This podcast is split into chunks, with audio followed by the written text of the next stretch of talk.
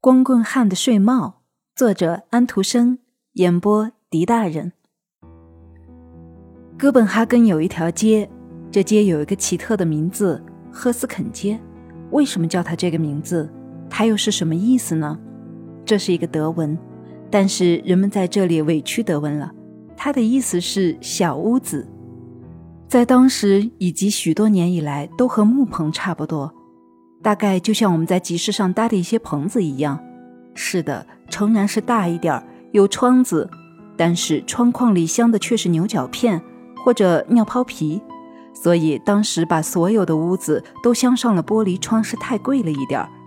不过那已经是很久很久以前的事儿了，连曾祖父的曾祖父在讲到他的时候都称他为从前，已经有几百年了吧。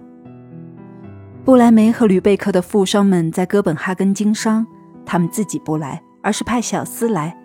这些小厮住在小屋街的木棚里，销售啤酒和调味品。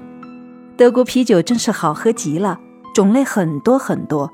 布莱梅的、普鲁星的、艾姆斯的啤酒，是啊，还有布伦瑞克的烈啤酒。再说还有各种各样的调味品，譬如说番红花、回芹、姜。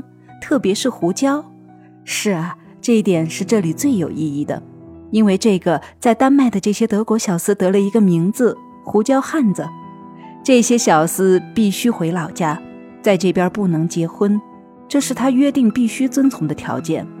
他们当中有许多已经很老，他们得自己照顾自己，自己料理自己的生活，扑灭了他们自己的火。如果说还有火可言的话。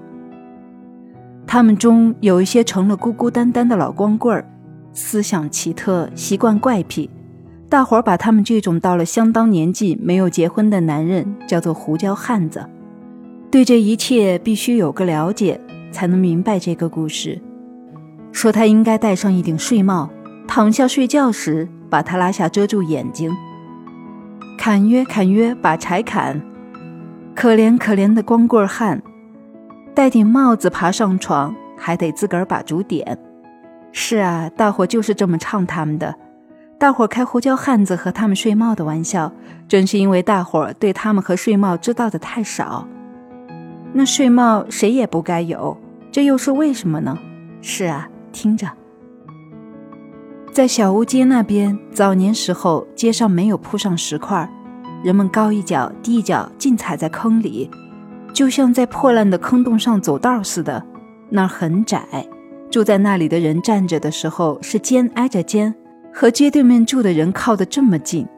在夏日的时候，不遮棚常常从这边家搭到对面住家去，其间竟弥漫着胡椒味儿、分红花味儿、姜味儿。站在柜台后面的没有几个是年轻小伙子，他们大多数是些老家伙。他们完全不像我们想象的那样戴着假发、睡帽，穿着紧裤管的裤子，穿着背心，外衣的一排扣子颗颗扣得整整齐齐。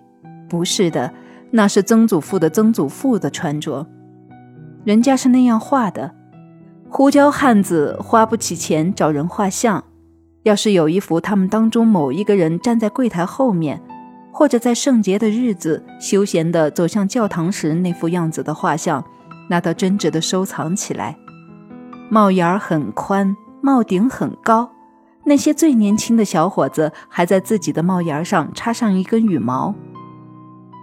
毛料衬衣被一副熨平贴着的麻料硬领遮着，上身紧紧的，扣子全都扣齐了，大敞宽松的罩在上面，裤管塞在宽口鞋里，因为他们是不穿袜子的。腰带上挂着食品刀和钥匙。是的，那里甚至还吊着一把大刀子，以保卫自己。那些年代，他常是用得上的。老安东，小屋那边最老的一位胡椒汉子，在喜庆的日子里正是这样的穿着打扮。只不过他没有那顶高帽子，而是戴着一顶便帽，便帽下有一顶针织的小帽，地地道道的睡帽。他对着睡帽很习惯了，总是戴着它。他有两顶这样的帽子，正是该画他这样的人呢。他身材瘦得像根杆子，嘴角、眼角全是皱纹，手指和手指节都很长，眉毛灰蓬蓬的，活像两片矮丛，左眼上方耷拉着一撮头发。当然说不上漂亮，但是却让他非常容易辨认。大伙儿知道他是从来不来没来的。然而他又不真的是那个地方的人，他的东家住在那里，他自己是图林根人，是从埃尔纳河城来的，紧挨着瓦尔特堡。这个地方老安东不太谈到，可是他更加惦念这个地方。